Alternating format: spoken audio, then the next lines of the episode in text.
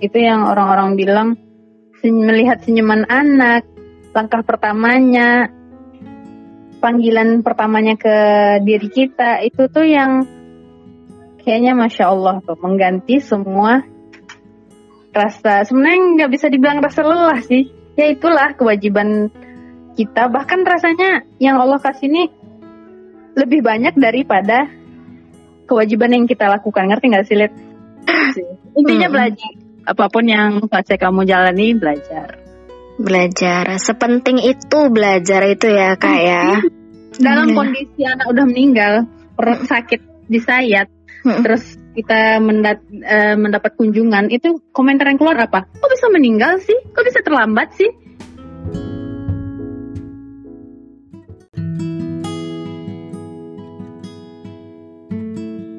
Assalamualaikum warahmatullahi wabarakatuh. Nah, kembali lagi nih kita buat podcast. Nah, podcast tentang apa kali ini? Nah, kali ini tuh Lydia nggak sendiri ya, bareng sama kakak Lydia yang udah kayak saudara lah ya kak. Udah lama kita kenal ya kan. Kakak kenalin diri dong. Hai hai, assalamualaikum. Waalaikumsalam. Namaku Mutia Safitri. Kalau mau nanya Mutia Farah. Oke, Kak Mutia. Siapa, tahu, siapa mm -hmm. tahu nanti ketemu bukunya di Gramedia. Amin, amin, Allahumma amin. Amin. amin. Doa aja dulu kan, belakangan Iyi. ini. Eksekusinya belakangan. Gak kebalik kak, eksekusi dulu baru doa.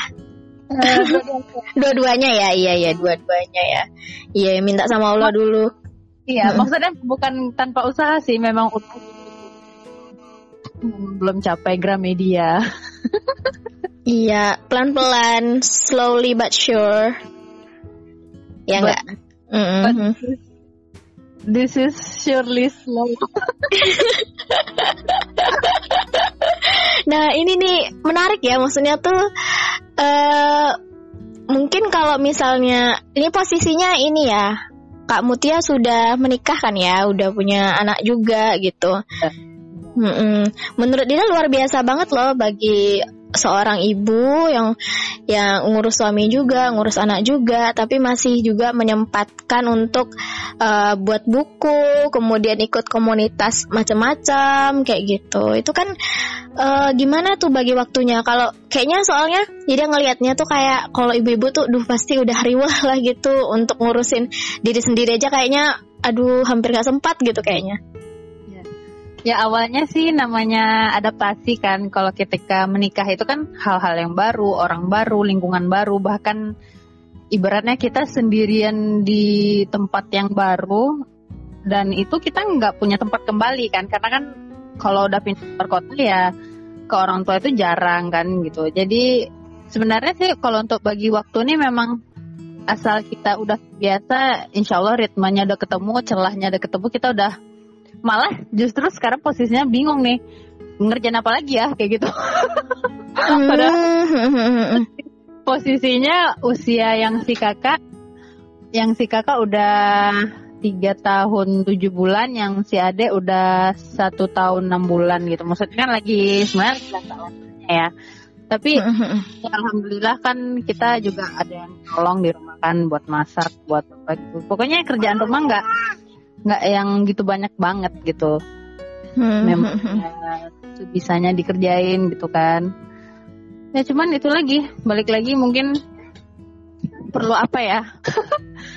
Mungkin dulu sibuknya itu sangat sibuk jadi sekarang ini merasa nggak ngapa-ngapain padahal justru mendidik anak tuh bukannya hal yang sangat ini nggak sih besar gitu kan yang malahan harus di situ kita fokusnya. Malah dan sempat sih ketika uh, ngurus anak ini awal-awal ketika dia sedang tantrum gitu kan. Hmm, bahkan kita hmm. sendiri juga ikutan tantrum gitu. Hmm, sering kali ngomong ke ayahnya anak-anak dulu nggak ada sih yang ngajarin kita di sekolah psikologi anak gitu. Soalnya dengan dengan posisi uh, aku memang yang anak bungsu nggak punya adik terus kondisi dengan saudara itu ya jauh gitu kan mm-hmm. maksudnya tuh di rumah tuh bisa dikatakan anak tunggal dengan orang tua berdua terus aku sendiri mm-hmm. terus akhirnya nanti ketika waktu masih SMA itu yang kita di FSRMM kan memang benar-benar yang ya dulu pembinanya memang bikin kita super sibuk gitu dari bahkan sempet yang dari subuh sampai isya itu di masjid gitu ha.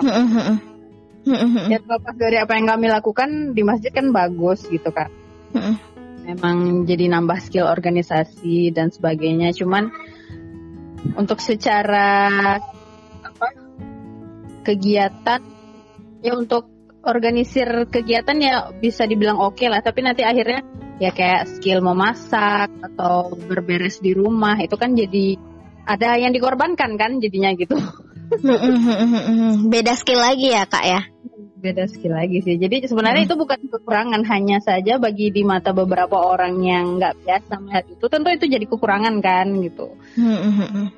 sebenarnya hmm. sih itu bisa dilatih gitu hmm.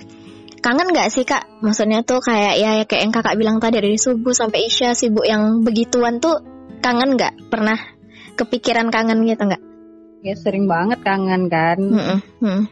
kalau dulu tuh awal-awal tentu kan kayak banding setir gitu kan dan nggak mm-hmm.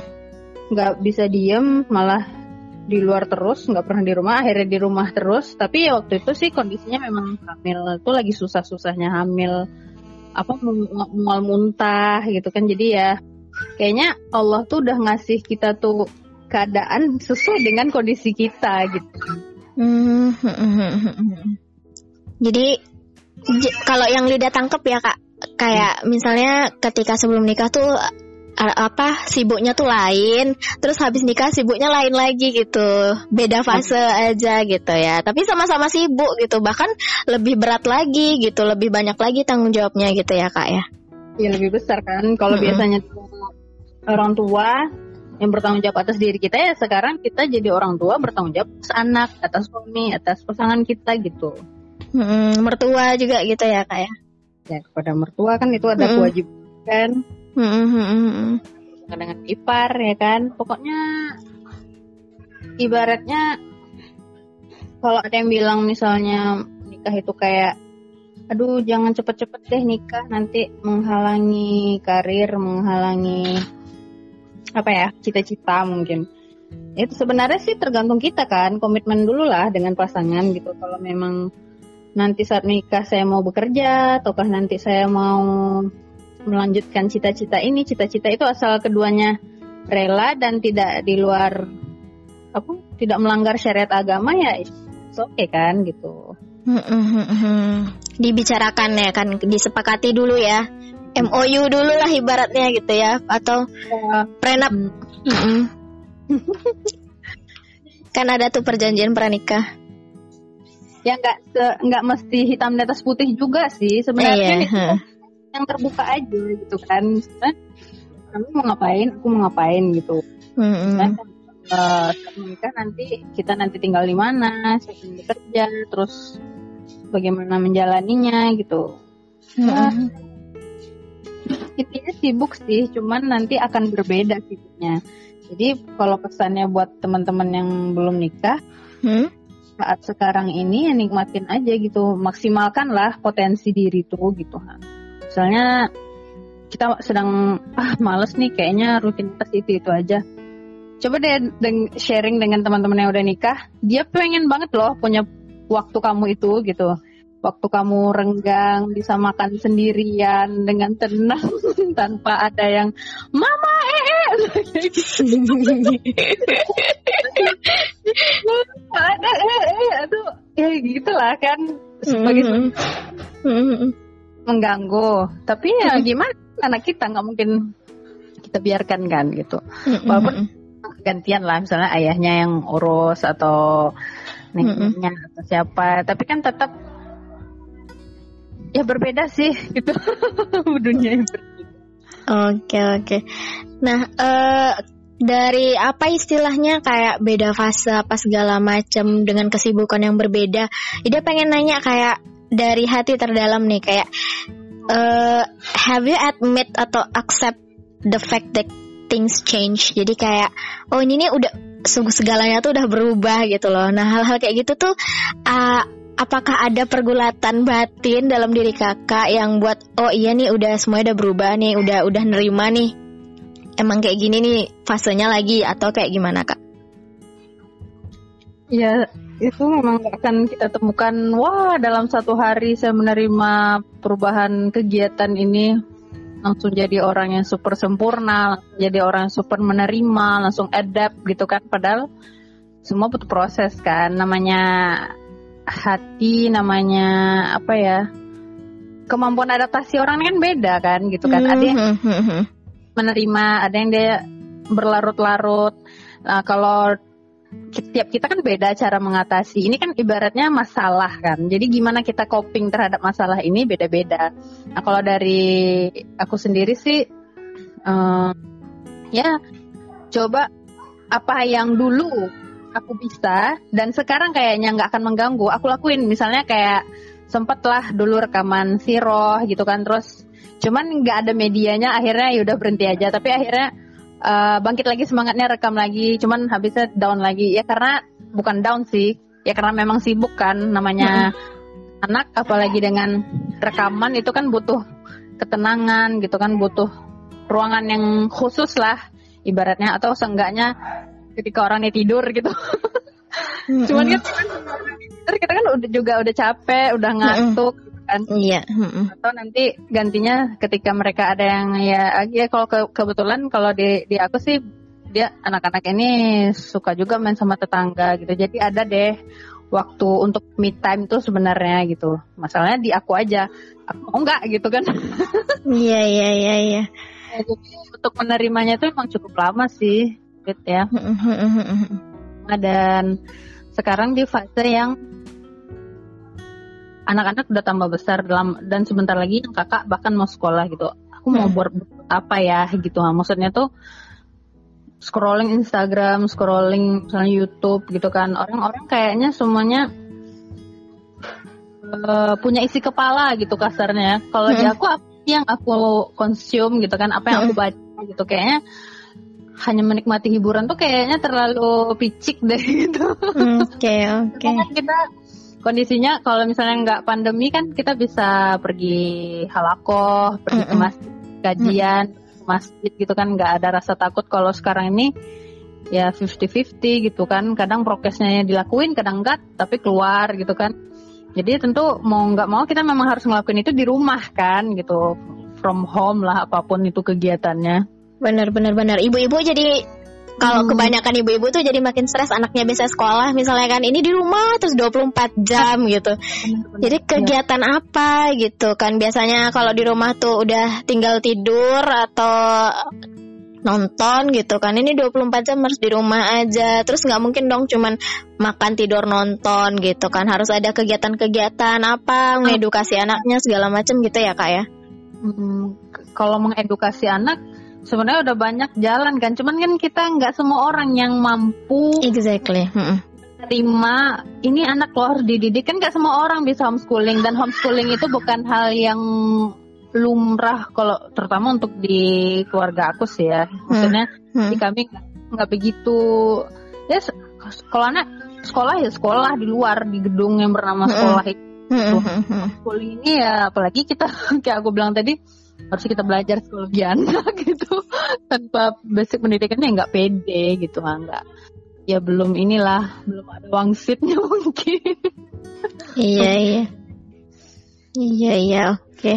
nah lidah rasa itu sebenarnya waktu dengan anak apa segala macam kayak gini tuh sebenarnya rezeki kan ya kak maksudnya tuh rezeki ah. hmm, rezeki yeah, berbatas yeah. waktu jadi Lida pernah nih baca eh, kata-kata siapa gitu leader oh Febrian Febrian gitu nama akunnya jadi dia bilang uh, judulnya tuh rezeki berbatas waktu. Jadi Lila penasaran kan maksudnya tuh, ih judulnya ini ya eye catching banget gitu kan, rezeki berbatas waktu yang kayak gimana sih gitu kan. Nah ketika dia menjelasin tuh kayak kalau uh, di case-nya kakak nih sesuai dengan case-nya kakak kayak misalnya uh, peran ibu yang kayak susah-susahnya hamil, melahirkan, menyusui, suatu waktu nggak itu terlewati kan gitu loh. Gitu. Jadi kayak kalau misalnya mungkin sama dengan fase apa pun yang kita lalui sekarang tuh kayak uh, ini rezekinya berarti saat ini gitu loh. Nanti nggak ada lagi nanti beda lagi nih uh, ladang amalnya atau ladang rezekinya gitu loh. Ya Bahkan, jadi hmm, hmm. namanya? Uh, benar kan setuju juga yang dibilang Lydia tadi uh, pokoknya ketika kita mengambil suatu keputusan, keputusan itu akan mengubah uh, yang kita hadapi dan ada yang kita korbankan. Kita akan mendapatkan sesuatu, maka kita akan mendapatkan sesuatu. Nah, jadi ketika hmm. kita memutuskan untuk di rumah, itu yang orang-orang bilang melihat senyuman anak, langkah pertamanya panggilan pertamanya ke diri kita itu tuh yang kayaknya masya Allah tuh mengganti semua rasa sebenarnya nggak bisa dibilang rasa lelah sih ya itulah kewajiban kita bahkan rasanya yang Allah kasih ini lebih banyak daripada kewajiban yang kita lakukan ngerti nggak sih lihat mm-hmm. Allah tuh begitu banyak ngasih dan kita begitu sedikit bersyukur mm-hmm. Iya, alhamdulillah kalau bisa dibilang ya kemarin sempat sih anak-anak dua-duanya dirawat, bayangin dirawat di rumah sakit. Iya Allah. Itu yang nah. menjaga ayah dan ibunya, aku sama hmm. ayahnya. Hmm. Jadi ya di situ aku bilang kayak gini karena udah tiga kali kan selama tiga tahun berturut-turut tiga kali yang kakaknya dirawat. Ya udah ayo kita rihlah ke rumah sakit hari ini.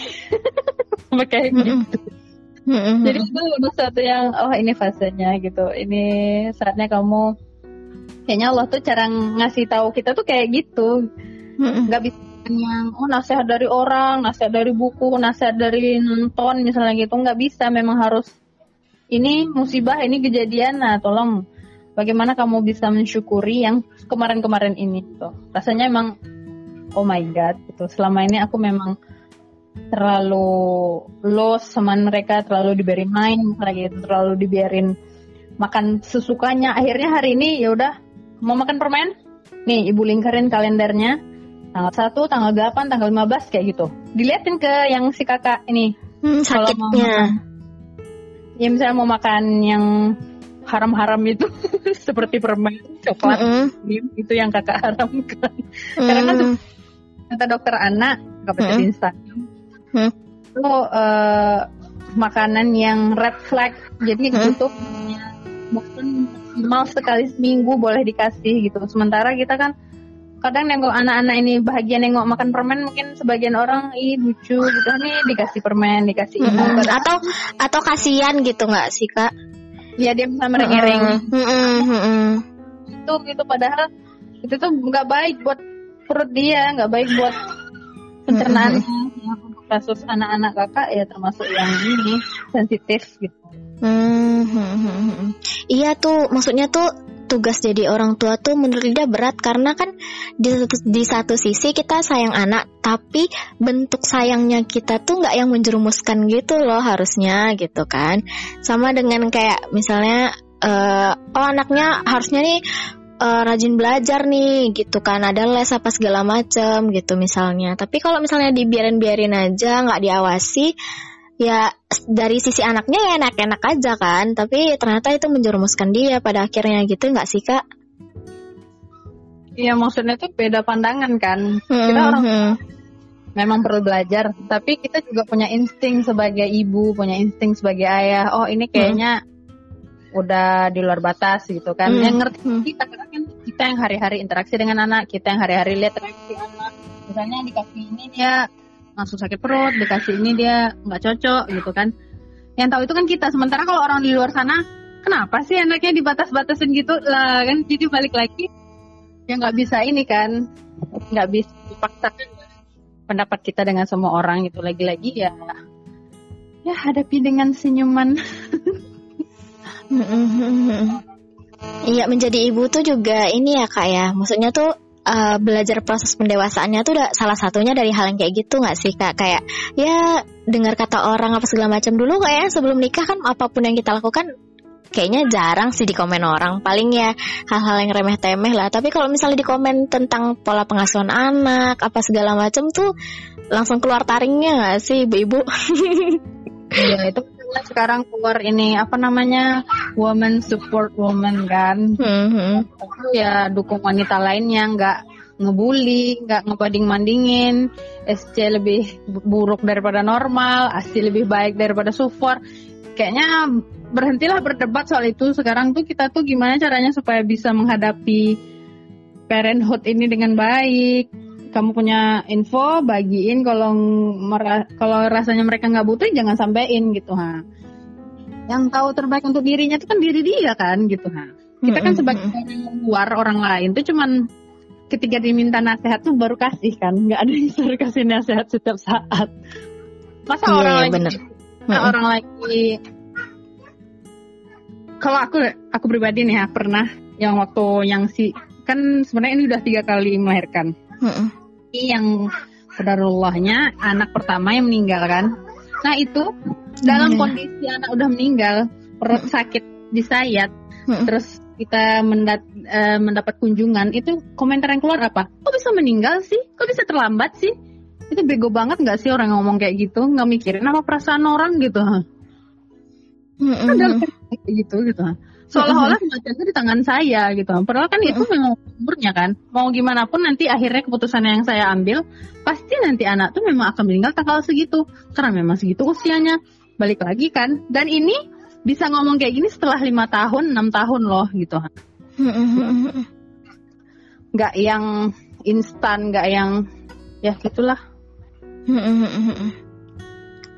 Proses berproses ya kayak maksudnya tuh di sat- di sisi lain kakak juga juga eh, menerima kemudian menerima ketetapan Allah itu yang PR banget bagi manusia gitu loh. Ridho itu yang kayaknya Itu. PR memang PR tauhid sepanjang masa. Makanya misalnya yang suruh kita belajar tentang tauhid ya yain aja dan dengarkan kajian-kajian itu. Tapi apa namanya memang rasanya pasti pasti Allah tuh ngasih itu sesuai dengan yang kita butuhkan gitu Mm-mm. Ih, mm-mm. benar benar benar benar apa pun masalah apa pun kebahagiaan misalnya Allah tuh Mm. pasti ngasih sesuai dengan kadar kita misalnya. Bener-bener Lida, Lida percaya banget kata-kata itu barusan kak. Bener-bener Lida misalnya gini kan, ini ini observasi Lida aja ya kayak eh, apa namanya ini ini sifatnya subjektif banget. Jadi kayak Lida ngelihat beberapa pasangan yang misalnya kawan Lydia atau yang Lida kenal gitu kan, pasti dia lihat oh iya pantas pantas eh, si Ani dikasih pasangannya yang ini gitu, melengkapinya tuh kayak gini caranya gitu loh. Terus misalnya dari sisi misalnya dari sisi pekerjaan misalnya atau dari sisi sifat. Nah hal-hal kayak gitu kayak iya ya Allah tuh ngasih yang bukan yang paling misalnya kalau kita ngeliat eh ada ini yang lebih misalnya lebih kaya atau lebih ini. Enggak enggak yang kayak gitu yang Allah kasih yang puzzle-nya gitu loh yang aduh klopnya gitu. Oh ini nih yang benar-benar yang Allah butuhin nih yang yang Allah kasih. Masya Allah banget kan ya lidah lidah tuh rasanya pas pas pas ngeh itu tuh kayak ya Allah gitu kan kayak Allah tuh maha baik banget gitu. Baru ngehnya tuh kalau Lida flashback kan karena Lida belum nikah kan jadi kayak Lida nge-flashback eh, apa yang Lida lakuin dulu-dulu terus kayak oh ya ya sama dengan kayak yang Lida bilang tadi rezeki berbatas waktu tuh. Misalnya pas kuliah nih bisa ini eh pas eh, setelah kerja eh ternyata nggak bisa kayak gitu lagi kayak gitu. Loh jadi memang bener yang kakak bilang kayak maksimalin apa sih waktu kita hari ini gitu kan kayak Ya? Itu makanya Hmm. kan ya, Nabi juga udah bilang yang melalaikan kita tuh dua hal kesehatan dan waktu luang. Jadi memang itu nasihat memang nggak akan lekang oleh waktu gitu. Memang sampai hari kiamat semua orang emang harus bertengkar dengan dirinya sendiri, harus menghadapi musuh terbesarnya itu diri sendiri kan gitu. Ha. Harus apa ya? Ya kadang ngomong kayak gini gampang tapi saat eksekusi itu ya ingat-ingat lah kira-kira berapa banyak orang yang menginginkan keadaan kita saat ini gitu ha. Orang-orang yang sekarang di rumah sakit dirawat, orang-orang sekarang yang nggak bisa ketemu dengan keluarganya, orang-orang yang sekarang ini jadi perawat, jadi dokter, jadi tenaga kesehatan yang nggak bisa pulang misalnya, yang harus kelelahan sampai di rumah nggak bisa langsung bercengkrama gitu kan. Kita sehat gitu. Pokoknya live to the fullest. benar benar benar benar benar. Live to the fullest gitu ya. Nah, ini per pernah juga Lida kayak mikir kayak live to the fullest itu ambisius sebenarnya. Ambisius itu kan selama ini konotasinya negatif kan Kak, kayak eh apa sih anak-anaknya ambisius gitu. Tapi sebenarnya sebagai seorang muslim emang harus ambisius gitu loh, ngejar akhiratnya gitu kan. Namanya yang dikejar surga. Masa kalau misalnya hadiahnya kipas angin mungkin lele masih bisa lah kan gitu tapi ini surga gitu loh yang forever in your life gitu loh nah tentu berdarah-darah juga eh, menggapainya gitu kan. Gitu lid. Lidah langsung bilang gitu lid. Masa males-males juga lagi gitu loh. Kayak gitu sih kak. Uh, last statement from kakak tentang kita tadi bicara tentang uh, gimana menerima keadaan, perbedaan fase, kemudian rezeki berbatas waktu tadi. Apa yang mau kakak uh, sampaikan nih ke pendengar tentang kehidupan uh, bisa jadi kehidupan pasca pernikahan atau parenthood atau sebagai ibu? Silahkan kak sebagai ibu kalian harus banyak banyak banyak banyak banyak belajar. Dan itu dari sumber yang terpercaya ya. Terutama sharing dari keluarga sih mungkin. Karena kan kalau keluarga kan sifatnya agak sama sama kita. Misalnya uh, kita pemarah. Terus keluarga kita ada juga yang pemarah gitu. Coba kita lihat cara dia menangani marahnya itu ke orang yang dia sayang ke orang yang lain gimana gitu ha kayaknya itu memang sangat perlu gitu ha. Sangat sangat dibutuhkan. Tapi mungkin itu untuk kasus aku ya. Intinya belajar sih belajar tanpa henti sebelum apa pun yang kamu masuki. Ya jadi guru aja sebelum masuk kelas pasti baca bahan dulu kan. Apalagi hmm. ini yang akan dijalani insya Allah sampai akhir hayat gitu kan. Ya masa nggak nggak ada ilmunya gitu kan lucu. Sedangkan hmm. kita masuk kuliah aja kita harus belajar untuk ikut tes. Nah, apalagi di pernikahan. Ya, banyak sih sekarang sumber-sumber yang udah pakai pakarnya. Kayak misalnya mau tentang parenthood sudah banyak psikolognya. Tentang marriage sudah banyak ustadznya. Banyak ini coach-coachnya. Apalah. Memang harus dicari apalagi zaman teknologi di tanganmu. Dunia berada di tanganmu kan berada di dalam genggamanmu. Jadi ada kayak yang Bude Yesi di bidan kita itu, mm -hmm. dia kan bilang, ya belajar dong katanya.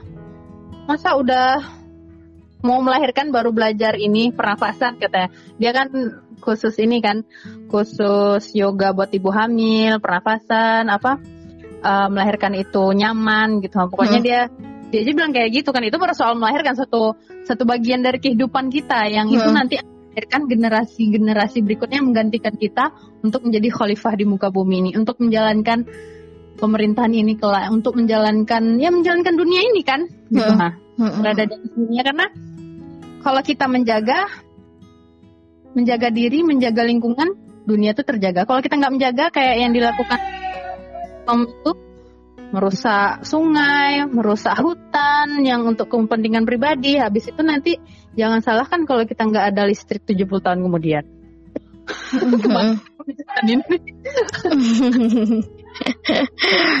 Intinya belajar. Apa pun yang fase kamu jalani belajar. Belajar. Sepenting itu belajar itu ya kak ya. Hmm, penting banget. Nah. Allah pertama kan waktu hmm. diturunkan Al-Quran. Nggak hmm. Nggak disuruh nulis, nggak disuruh